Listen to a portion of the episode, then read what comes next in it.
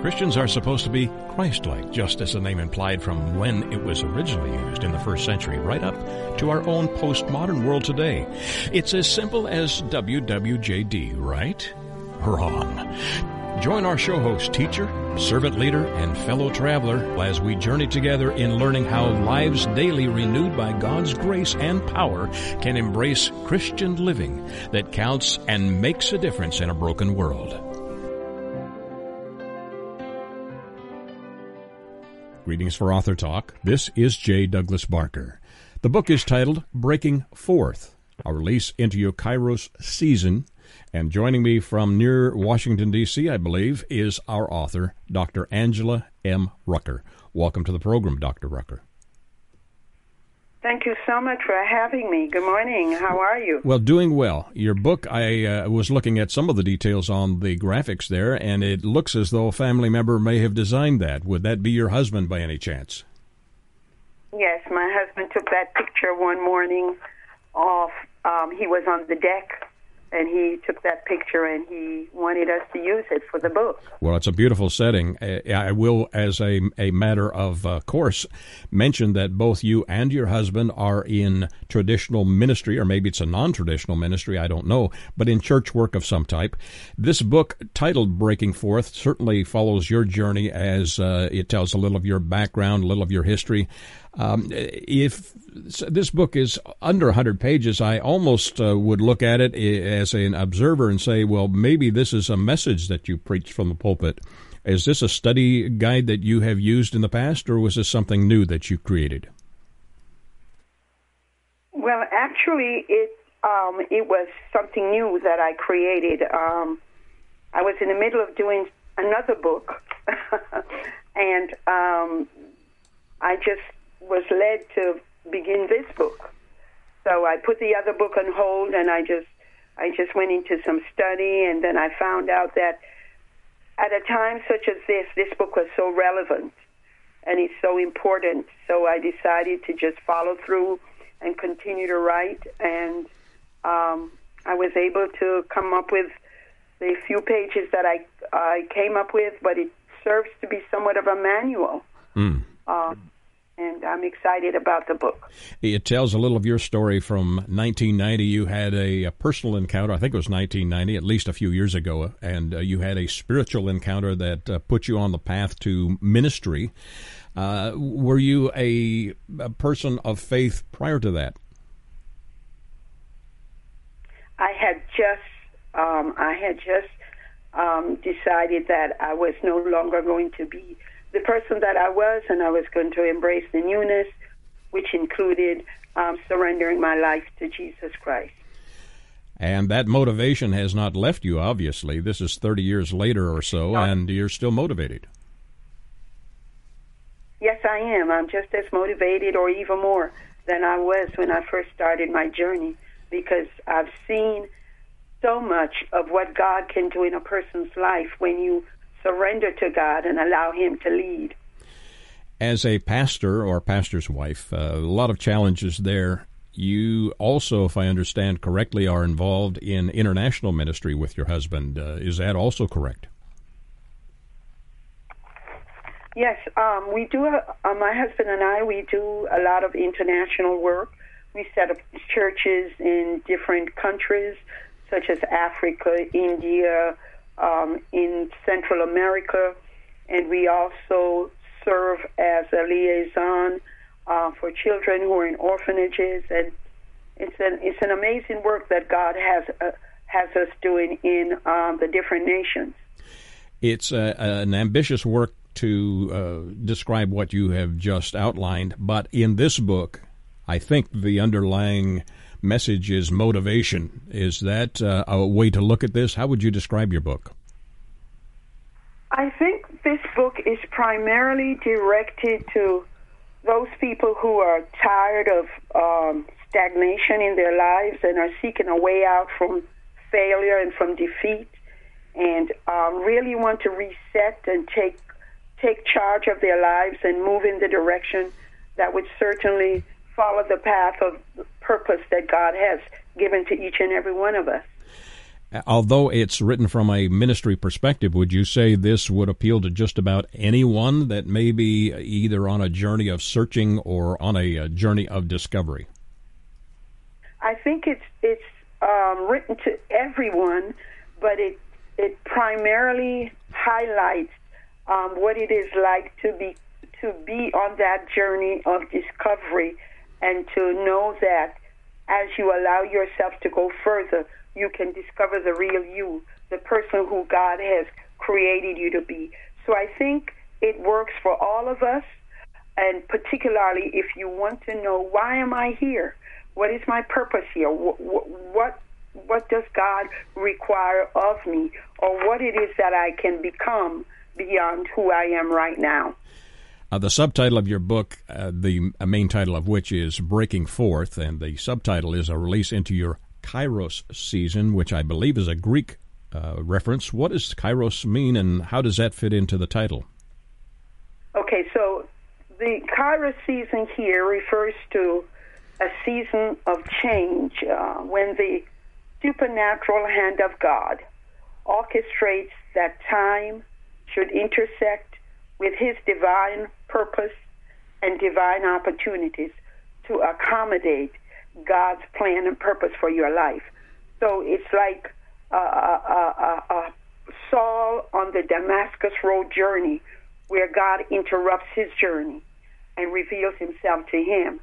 So in, in, in this book, we see how not only does God summon you or does God arrest you, but beyond that period, you have to now continue and search and seek to follow what God requires of you. Uh, in your book, you highlight one of the Bible characters that not many, I won't say not many, but uh, those who are church uh, goers probably would recognize someone named Rahab. Who is she and why is it important in your book? What's the story behind that? Well, the story behind Rahab, Rahab is that she was known as a harlot. She was known as a prostitute. She was known as a woman who, um, in in in the eyes of most of us now who think we have arrived, we probably would say that she is not would not be welcome in our churches, would not be welcome to our private parties mm. because of, of her profession. And uh, we see here that in spite of what she was or what she was doing, God used her to save Israel. God used her in a manner that the nation of Israel was saved because she was able to hear the voice of God, turn from what she was doing, and then decided to follow the path that God had in front of us, in front of her. And as a result, not just her family, not just her, but Israel was saved. Hmm. It, it, was a fascinating story. The I, if I remember the story from my Bible studies and from Sunday school from years ago, uh, I think the, the spies from Israel were uh, surrounding the town, and and exactly. Rahab Rahab actually put a was it a scarlet ribbon out her window yes. to let them know there was something that she had to share with them. Yes, and and and um, she she was obedient. She was obedient when the spies came, and and and she bargained with them. She said, "If you save my family, if you will save my family, definitely I will go with you. I will follow your God." And this led Rahab to be known later on in the New Testament in the Hall of Faith as a woman who pursued God's purpose, and she was now memorialized because of what she did. So even though her her her her vocation was of such and her life was of such, she was able to move from there, from that place to a place where she became a recognized person by God for what she had done.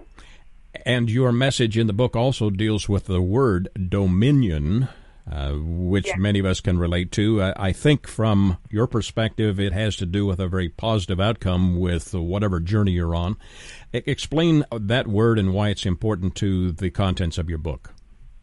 Well, I think unless you recognize that you do have authority, that God has given you the authority um, to to be successful, to be all that you can be in life, you probably will succumb to your circumstances. But dominion was given to us in the first book of the the Bible in Genesis, where God commanded us to be fruitful and He commanded us to multiply. He commanded us to subdue, and He commanded us to be to have dominion.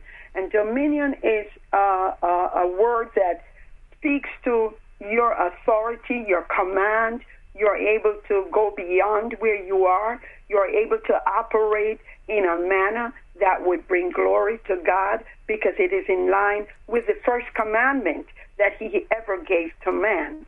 Because most of us, we look at the commandments in Exodus and we forget about the first commandment that God gave to man was that we should have dominion over those things. So dominion is, is a word that the first two letters we see is do, D-O. So it then speaks to us and says, we, it's a word of action. Mm. It's we have to do it. God has already ordained it. He has already set everything in place for us to do it. Now we have to do it. We have to do it. Dominion. Take charge. Take authority. Walk in the plan of God that God has laid out for your life. And that is to give you an abundant life, not just to get to heaven, but while you're here on earth. You could be successful at anything that you decide that you are going to do because you have that authority. And one of the things you also mention and highlight in your book is uh, something we all can succumb to. Uh, it, it also advises us when you know who you are from God's perspective, you do not seek validation from man. I think uh, part of the DNA of humanity is to look for people to validate us, whether it's our boss, our friends, our husbands, wives, uh, significant others, uh, people around us. We want to be recognized as someone who is an achiever. But that's not important from what you're saying here. The most important aspect of uh, of of life is that you are looking at yourself from God's perspective, not your own. Exactly, and and you never see yourself just as you are. You see yourself as you can become based on what God has written in His Word, the promises that He has given to you. You know yourself from God's perspective. You don't have to be validated by man. You don't have to be validated by your boss. You don't have to be validated by anyone. When you know who you are deep down on the inside of you, that God has made you in His image and after His likeness, and that you can become whomever it is that God wants you to be. You don't look to man, you look to the Word of God because the Word of God is your reference. The Word of God is the biblical constitution that God handed down for His people to follow.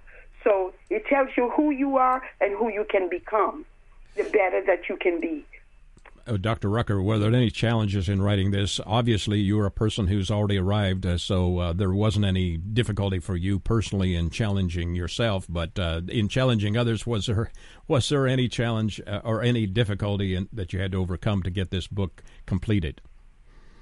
Well, the only challenge really that I had to overcome was me, yeah, right. because I, I I knew what God had sanctioned me to do.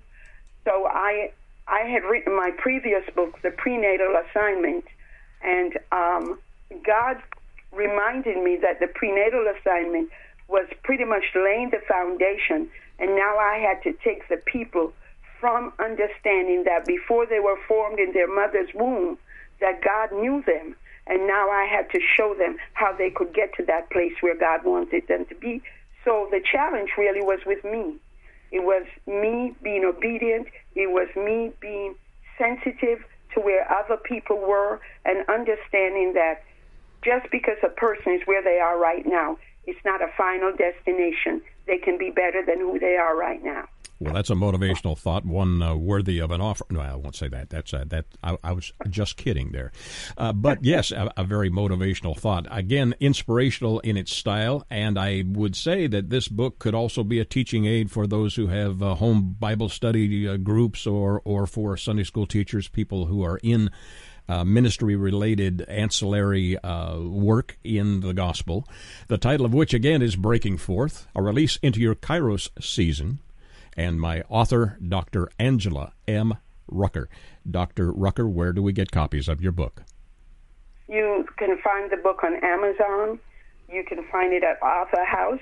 and you also can find it at uh, Barnes and Noble.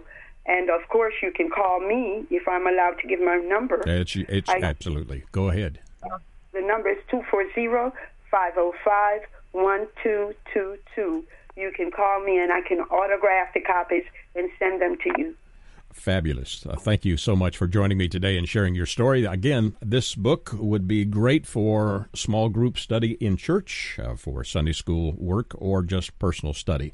The title again, Breaking Forth, a release into your Kairos season. Dr. Angela M. Rucker has been my guest. Thank you for joining me today, Dr. Rucker.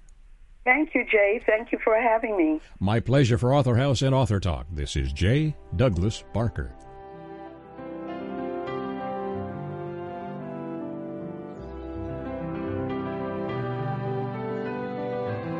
Stay with us for more Christian Living That Counts. Back in a moment.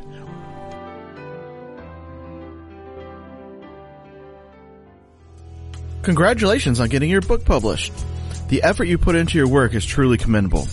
But what's next? What will happen to all the knowledge you have worked so hard to acquire to produce your book? Here at TogiNet Radio, we can provide you a platform to keep your knowledge working for you through the power of podcast. The subjects our podcasts cover are as varied as the grains of sand on a beach. From life coaching to military resources to business success, even to the paranormal. We have a place for everyone. To get started on your next step, call Scott at 903-787-5880 or email him at scott at toginetradio.com. That's S-C-O-T-T at T O G I N E T R A D I O dot com. Returning with more of Christian Living That Counts. Greetings for iUniverse. This is J. Douglas Barker. The book is titled One Can See Differently by E. C. Initials E. C. And joining me is the author, Eugene St. Martin Jr. Welcome, sir, to the program. Thank you. Appreciate. It. This is not a long read. It's uh, you know under seventy pages. Uh, I'm curious about its origins. Is this the first book you've uh, you've written, Eugene? No, I've written about uh, fifteen books total. Fifteen. Wow. And, and so this is kind of like a journey. It's it's a continuation. Most of them are like it's as I go about my life, figuring out, trying to figure out what's important. Well, I think all of it, uh, yeah, all of us fit in that category for sure. Uh, yeah. The the book is it autobiographical? Is it about someone else? Explain to my listeners who EC is. Is that you, or is that someone uh, else? Well, that's really me. Uh, that's really me. Uh, I, I've been I've been a uh, maintenance man for tennis courts uh, for uh, especially the clay tennis courts in, in America, the Har-Tru or Rubico, they're green tennis courts. And in the evenings, I teach tennis, and it's about my life going. Going, it's through the eyes of this old groundskeeper uh-huh. for these uh, tennis courts and a tennis teacher. And as he goes about his life, as I go back to uh, to church, to visiting friends, to to work, to play in tennis, to teach in tennis, and and just working to different reflections as I go about my life. And uh, and sometimes I think God also brings certain people through our lives at certain times or certain ideas throughout my lives. And I'm uh, get I get a lot of energy from ideas. And so it's just as I go about my life, I might write something down, you know, mm. and some, some kind of trying to figure out what's important and to keep that in front of me. Uh, your your book is uh, again a relatively short read. Is this from uh, diaries or or from uh, from yeah. notebooks that you you have kept? Right, it's like from a journal. The uh, the first it's about one year, t- 2018, and the about the spring. It's basically from little ideas. I, I, every day as I go through my life during the day, I write down little ideas and notes, and then I go back over them. And uh, and so the the spring part of it is like uh, more of a story of going just going to work and the things I'm thinking about and so forth. And the the second part of it is kind of like looking in my diary. You know, it's like it's more like poetry and uh in like a journal. Yes. And uh and I had been in hospital for like heart failure or something like a lot of fluid in my in my legs, and and so I was part of that's for trying to figure that out. Now, were you confined to a wheelchair? I noticed that uh, part of this it talks about a wheelchair tennis tournament. No, no, but no, not you. Uh, I, I like I say, I teach tennis. I've been teaching tennis for 41 years, Wow. and I teach in the parks, and I teach mainly beginners. And uh, but uh, I've been involved with a, a with this a wheelchair tennis tennis ever since about 1984, and uh, it's it you get two bounces. Everything else is the same. And a lady here in in out of Mississippi, Miss Jeannie Peabody, started this wheelchair tennis tournament about 1984, and uh, and ever since then I've kind of helped out in this tournament.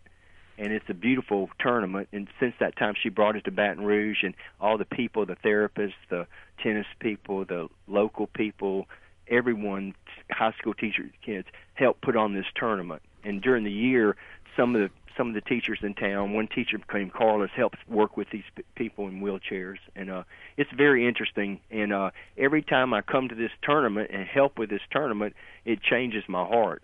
In other words, you know, I kind of get burned out, and then I come into this tournament, and it's because everybody is just working so hard to help th- have this nice tournament for these people and they, and now it's kind of a very large tournament, and the people come from all over the world. Really? Uh, and and plus in the United States, you have professionals, you have, and then you have just ordinary people playing too. You know that that just like everybody else. They get two bounces. Everything else is the same. Right. Every one of them's a different. Jay, everyone's a different story. Every one of them has their own story. It's very interesting. Well, It sounds like you may have enough material just by observations that would uh, last over a number of other books as well. This uh, this book it, it really reflects uh, your curiosity or your inspiration, not only in the job you do, but in how you approach life and other people. You have one notice or one note in here about uh, a sheriff. Gautreaux, who who uh, was uh, asking you about a servant's heart, which uh, in my my life that would uh, represent a, a faith based answer. Is that a right way to describe that? Yeah, what it was at a uh, it was at a barbecue that we had for the Catholic high school, and he talked and and and and I just realized from hearing him how number one, if uh, if these kind of organizations like the YMCA or the park system has a wonderful opportunity to help bring the whole community together, to unify the whole community in Baton Rouge, and we needed it. And this man, he was one of our one of our he is one of our leaders here in Baton Rouge, and we went through a lot of things, and he helped pull everything together. And he has that kind of servant's heart. He's a leader that's like a servant heart with that kind of like you're talking about type of leadership. Sure. W- One of your, I, I won't call it prose poetry. I don't know how to describe it, but it says, "Oh, to be compared to someone." It's another thing to follow one's interests. It's another one thing to follow one's call from God. It's another thing to support someone like Meg in her life in what she does for God. Now, who's Meg? she was my girlfriend Oh. from high school, uh, from Really? from junior high, from junior high, from elementary school, junior high, high school, and college. Yeah, And billboard then we kind of then we kind of broke up, and uh, we went different ways. And she became a sister. She's Really? a sister. Uh, yeah, and she's uh, uh, in her order, and she's up in the East Coast. She's in Washington D.C. right now. Well, that's And, uh, that's and fascinating. so that's what I was sort of saying, you know, to, to, to support her and what she's doing. Well, this is this is a, a very entertain, eh, not entertaining necessarily, but very curious uh, read because there is a little bit of poetry, there's a little bit of reflection, there's a little bit of inspiration.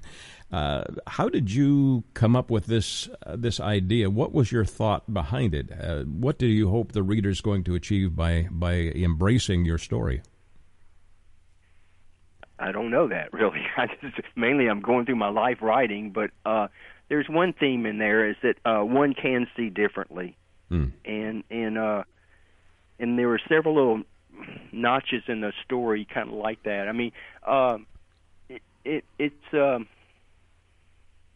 there was a a man of Father Bob was giving a, a homily at at a for a couple was being married and he he said, you know, keep your eye on the donut rather than the hole. Mm-hmm. And and I've heard that for many years, and but I didn't under I didn't really get it till he started talking about it. And what he was talking about was to uh, focus on all the good things rather than what's missing.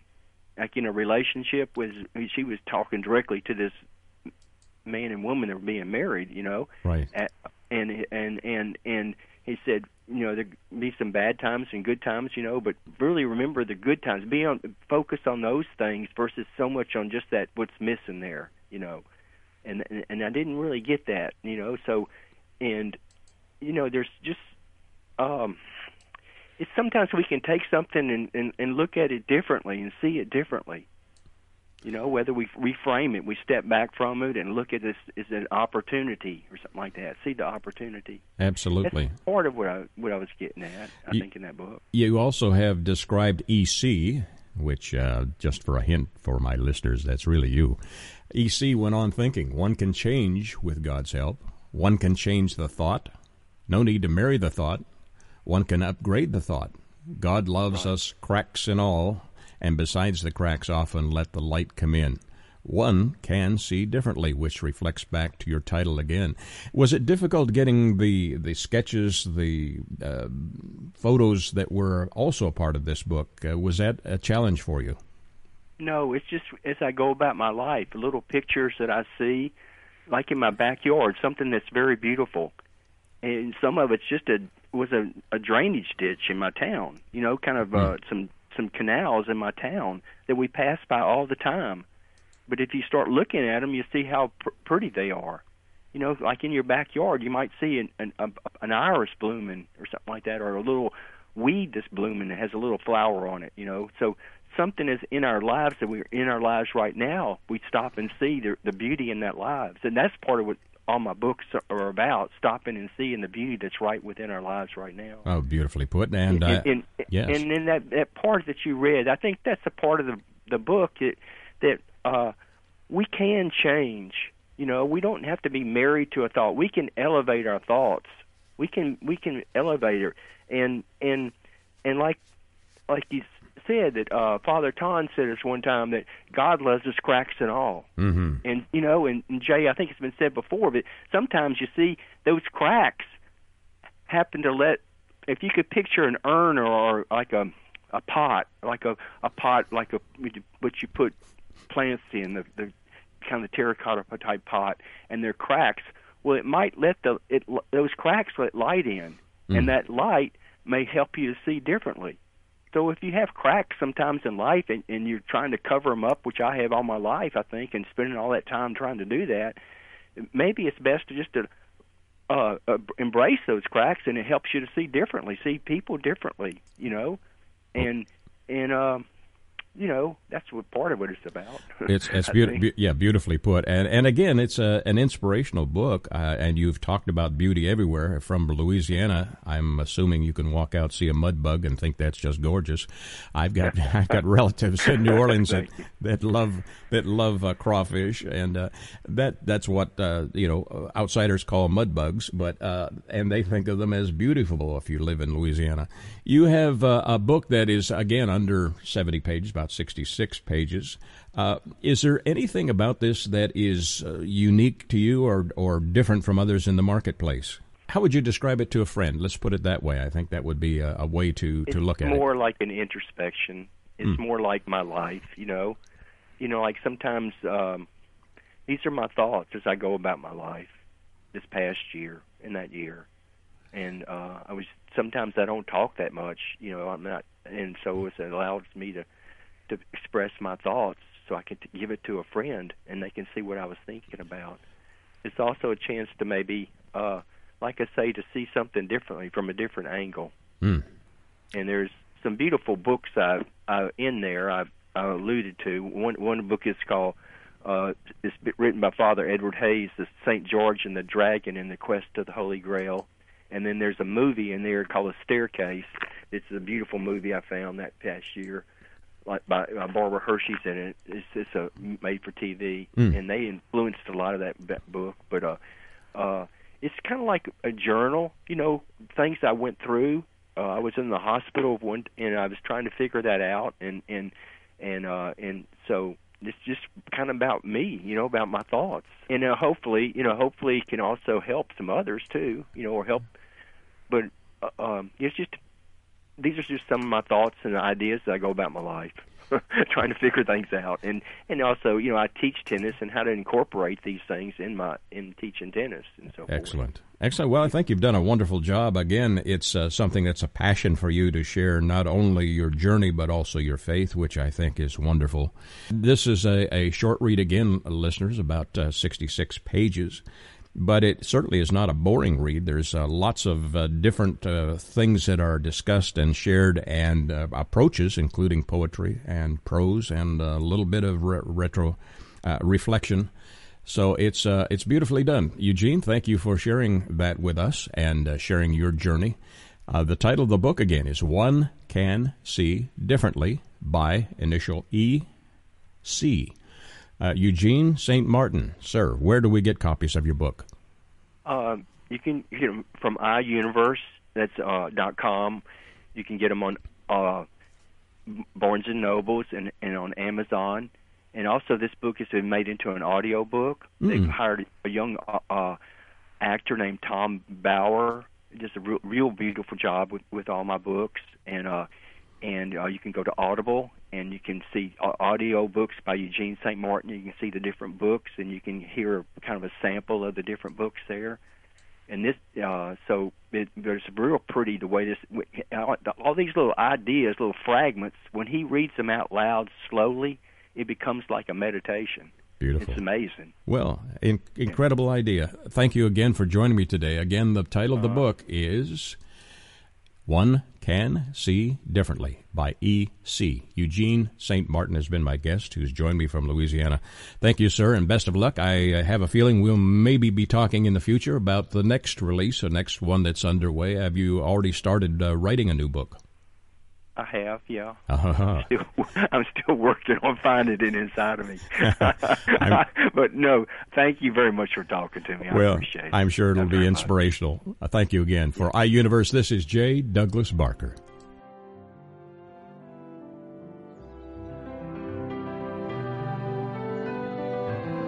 Stay with us for more Christian Living That Counts. Back in a moment.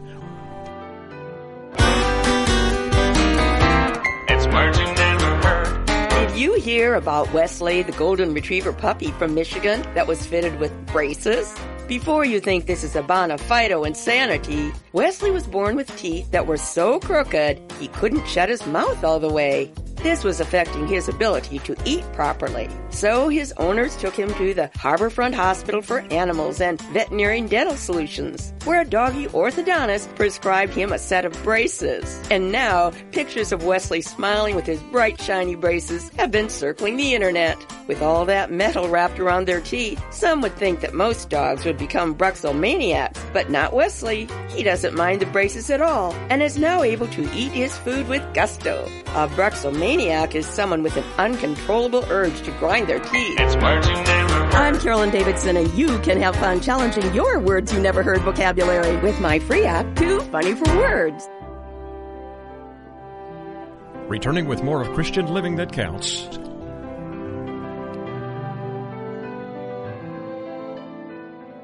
Greetings for iUniverse. This is J. Douglas Barker. The book title is The Lance. And Joining me is the author, George Vasil, who's joining me from the Northwest in the United States of America. Yes, sir. Welcome to the program.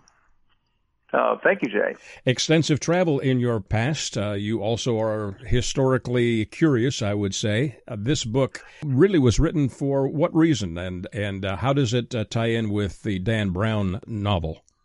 Well, it's it, interesting is that uh, a friend had uh, uh, given me a uh, the uh, Dan Brown novel uh, Da Vinci Code to read. He said it was the greatest book, and I was reading it, and I just was just kind of floored by all of the uh, the misinformation that was in it. I'm going, man, this someone needs to write a you know a book that sets this straight. And I said, well, okay, why not?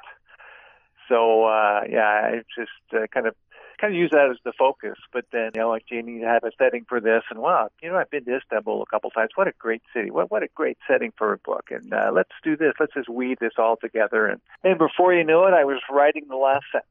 Oh, that's amazing. As a, a, a relatively new author, you have another uh, book that's been penned to this date that's been published. Have you always had a passion for writing, or was it something that occurred a little bit later in your in your journey? And you know, it's something that I had always done well, but had never really organized myself enough to, you know, or discipline myself enough to, uh, okay, sit down, write about this, or you know, write a journal or or whatever. Uh, uh, and it was uh, uh, someone had sat me down and said, you know what, you you've got all this energy. You need to do something. You need to do something you're good at. Uh, you know, in your off time, why don't you do this? You know, why don't you do something like this? And I thought, wow, you know, uh, looking at this, uh, you know, uh, bookshelf in front of me, going, wow, look at all these books. What about all this knowledge I've gained over the years? That that's got to be worth something. Uh, and you know, kind of uh, put together uh, Emperor's Eyes. I was uh, earlier. I had completed the reading. Oh, it must have been close to a dozen books about about the Byzantine Empire, and I thought, wow, this is something that I never learned about in college. You know, in uh, History 101, it was like, you know, you talk about medieval Europe, you're talking about France, England, Italy, uh, Germany, maybe Spain, but you know, nowhere east of there. And it's like, wow, reading about the Byzantine Empire, going, well, why why don't people know about this? Mm.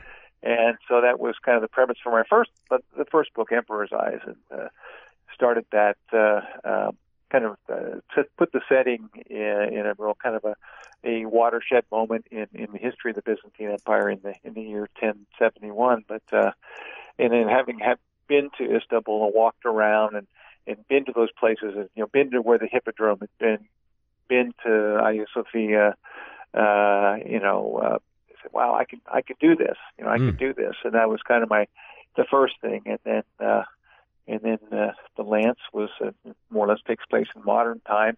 Um, same circumstance, kind of walking the walking the reader around, uh, giving him a virtual tour uh, around the city, and yeah, so it was, it was fun.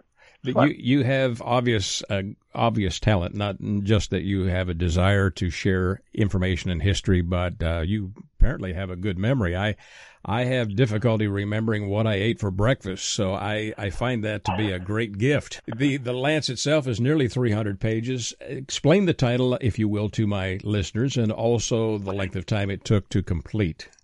Yeah, the the the lance in the, the beginning of the story, it's during the Fourth Crusade, and during the Fourth Crusade, 1204, the city of what is now Istanbul, it was Constantinople then, the seat of the Byzantine Empire, and was being attacked by the Western Crusaders. Uh, you know, kind of irony of ironies. Uh, you know, Christian countries attacking another Christian country in the mm. name of in the name of God. but anyway, the uh, um, there's there's a monk uh, that sees what's going on, and he's he, at his particular monastery is this treasured relic that he he just feels it can't can't fall into the hands of these heretics. He's got to hide it somewhere. And what it is, it's the lance of uh, Longinus, and uh, Longinus was the Roman soldier that uh, stabbed Jesus in the chest uh, in uh, uh, during his crucifixion. Mm. Um, and it was you know a relic, and so he goes and he hides it uh, uh, in a place that uh, he's you know when this is all over, he can just tell everyone where it is, and and this great relic will be kept from the uh, the hands of these you know horrible invaders. Uh, unfortunately, he's uh, after he hides it, he's killed, and so now no one knows where it is. Hmm. Uh, and that's that's kind of the prologue, and then you fast forward 800 years um, to 2004, and uh, there's been an earthquake, and uh, suddenly the hiding place uh, is exposed, and and someone finds it, and then the action kind of goes from there. The Ark of the Covenant has been a topic and uh, subject of some major motion pictures. Plus, there is a rumor that the Ark of the Covenant is found somewhere in the African continent. Have you uh, thought of that or done any research on whether or not that might be a, a factual bit of news, or is it rumor that's never been confirmed? Well, the, the Ethiopian uh, Orthodox Church says that they have the Ark of the Covenant. Yes. And it has uh, been in Ethiopia uh, three times uh, doing uh, medical mission work.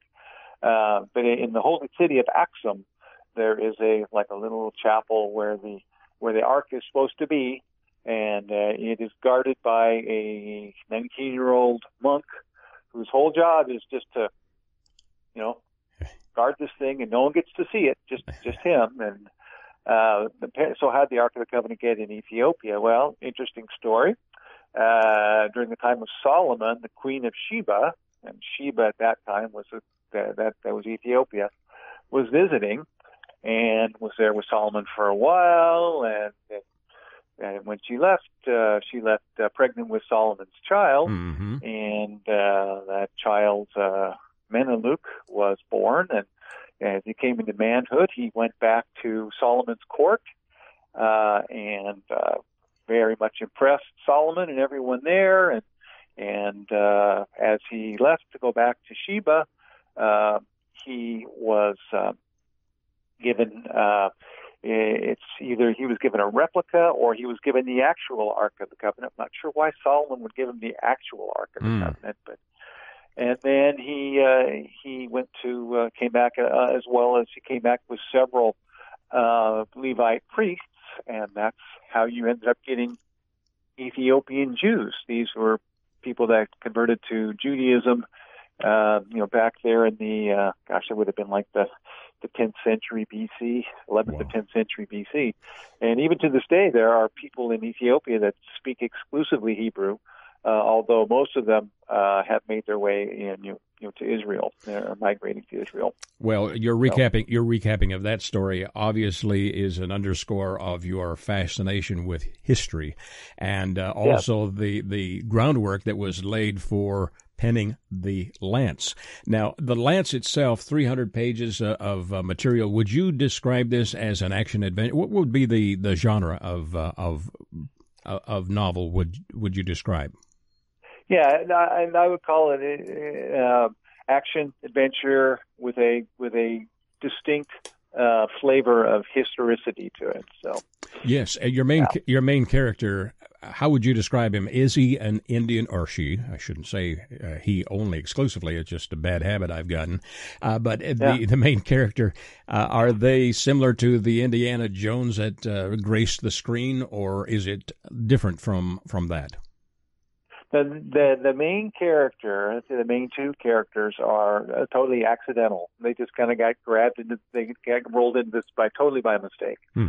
I would say the main character, uh, Angie Johnson, is a a family doctor uh, who's with her husband Les Les Connery, and he is also a, he's a neurologist, and he you know he kind of needed a break. He you know he'd just been through a rough time, so they they're going to a conference a medical conference in Istanbul, and we had a great way to relax and unwind. And one of the people that that finds the uh, the relic is a Turkish archaeology student named uh, named Mehmet Mehmet Yakis, and he I would also call him a main character. If not, you know, between the three of those, uh, you know, they're almost all in. Especially Mehmet, he's he's kind of the one that is responsible for getting getting the relic into the hands of uh, of those two Americans. But uh, uh, and before you know it, uh, other people find out about it. There's a wealthy billionaire who likes to collect certain objects from different cultures all around the world, and boy, this is right up her alley. And she's she's kind of a ruthless person that will stop at nothing at getting it. When Mehmet discovers the relic, he's working with a graduate student uh, from France who's just not really very happy to be stuck in Turkey, but went there because his advisor told him he should spend some time there if he wanted to be a really good archaeologist. And to him, this this uh, well, let's keep this secret. This will be I mean the key to my success. Hmm. Uh, you know, I can kind of leave this world I don't like and just enjoy the good life. Hugo Geisler it actually surprised me, but I found it interesting. Is a former SS officer now. He Right. must be an old, old, old, old gentleman if that's the case. Right. The Hugo gets involved because you know they're you know Hitler just had this fascination with the occult. Yes, he did. and there actually is another uh, lance of Longinus in in uh, Vienna. If you do the research, you see, wow, they they kind of tend to pop up in, in multiple places. Um, but I think this one in Vienna is the one that, that Hitler had, Hmm. uh, and gave it to the SS. They called it the Lance of Destiny, and and the story you know tells at the very end how you know as, as the war was ending, uh, it had been hidden in a place in Nuremberg, and uh, there was a kind of clever American uh, officer that was able to uh, discern the location of the uh, uh, of the uh, lance uh, uh, and get it back from the SS. Uh, then the whole thing about the the the, the Templars kind of threw them in because of again because of the Dan Brown thing, you know, with the whole thing about Mary Magdalene and Jesus and going, oh my goodness, not again. so I thought I'd throw that in there as well, Priory of Sion and all that stuff. It's uh, it's it was it was fun. It was kind of fun, kind of cobbling it together, and in so many ways, it just kind of fell together on its own. You, did you work off of an outline? You have so many different characters and twists and turns in this novel. Uh, was it an outlined uh, approach, or was it just inspiration on the moment and uh, put it down to, to paper? I, I think, I guess, really, in a way, that there was there was very much of an outline, and and, and originally, when when I um, when I thought I was done, I said, okay, this is what happens. if someone read it and said, that's it, that's it. Come on, you better than this. And then probably another, I added probably another thirty percent at that point, which is, you know, the whole uh, the whole encounter on the, the little teeny uncharted Greek island of uh, Saint uh, Saint Stavros at the end. Um, kind of the, was a good way to um, good way to to, to add a uh, kind of a special message rather than just being a treasure hunt. Um, and adding some other good stuff to it. Uh, there an underlying message then from what you're describing that uh, maybe popped to the surface as you finished the novel? Uh, yeah, I think so. I think I think that the big thing was is that you know if you analyze each of the characters, there or each of the, the the quote the bad guys, they all have their own kind of unique um, uh, faults. Um, uh, you know, there's obviously the the the, the wealthy uh, the wealthy American that that likes to collect these objects. Is she's you know she's greedy, and the, the head of the the Templars, he's a very proud and arrogant man, and uh, so everyone has their own own uh, sin that they uh, that that kind of defines them. And at the end, uh, you know, they're um, this island it becomes a place of uh, of redemption and, and positive change for these people. Well, that's fabulous. All of whom were greedily after this object, and then when they leave the island, they are changed people.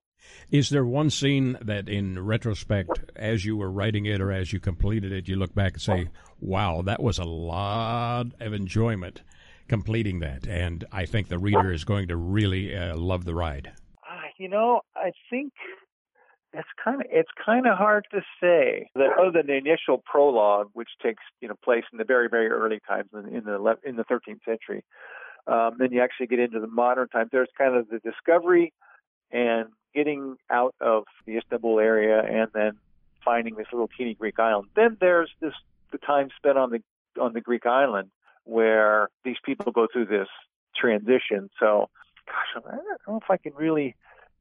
I, I, you know, in, in, in the first in that in that that section from the discovery of the relic to getting to the Greek island, things happen so quickly and things are moving so much. I think you can consider that whole thing as kind of uh, kind of the I don't know, I would say at least for me that was kind of the most the most that that just flowed so easily. That was that was the most fun. I really kind of had to start thinking when I started this, trying to figure out, okay, now this is this person. How is this person? What's this person going to go through to get where we want him or her to be uh, by the time he or she leaves?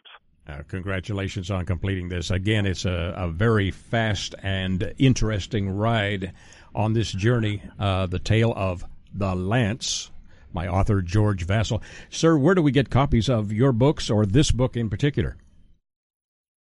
Uh, they can be found at iUniverse and also on Amazon. And do you have a website yet? I do. I have a website called Vasil Tales, V A S I L T A L E S, and uh, you can you can read about uh, the Lance and Emperor's Eyes. Uh, there's also a little uh, blog area, uh, and then there's also a media section where you can read uh, read reviews uh, of the Lance. Excellent. Well, thank you for joining me today and sharing your story. Again, this is a book that if you love adventure and love action, I think as a reader you would uh, be carried along with the the tale of The Lance. The title again, The Lance. My guest author, George Vasil, V A S I L. And the other book that is also in the mix, uh, former, uh, I mean, the uh, preceding book was Emperor's Eyes. Thank you, sir, for joining me today. I have a feeling we'll be talking in the future. Perhaps uh, one day this may be made into a movie uh, or some other type of action thriller. So, uh, best of luck, and hopefully it exceeds your expectation. Thank you, Jay. My pleasure for iUniverse. This is Jay Douglas Barker.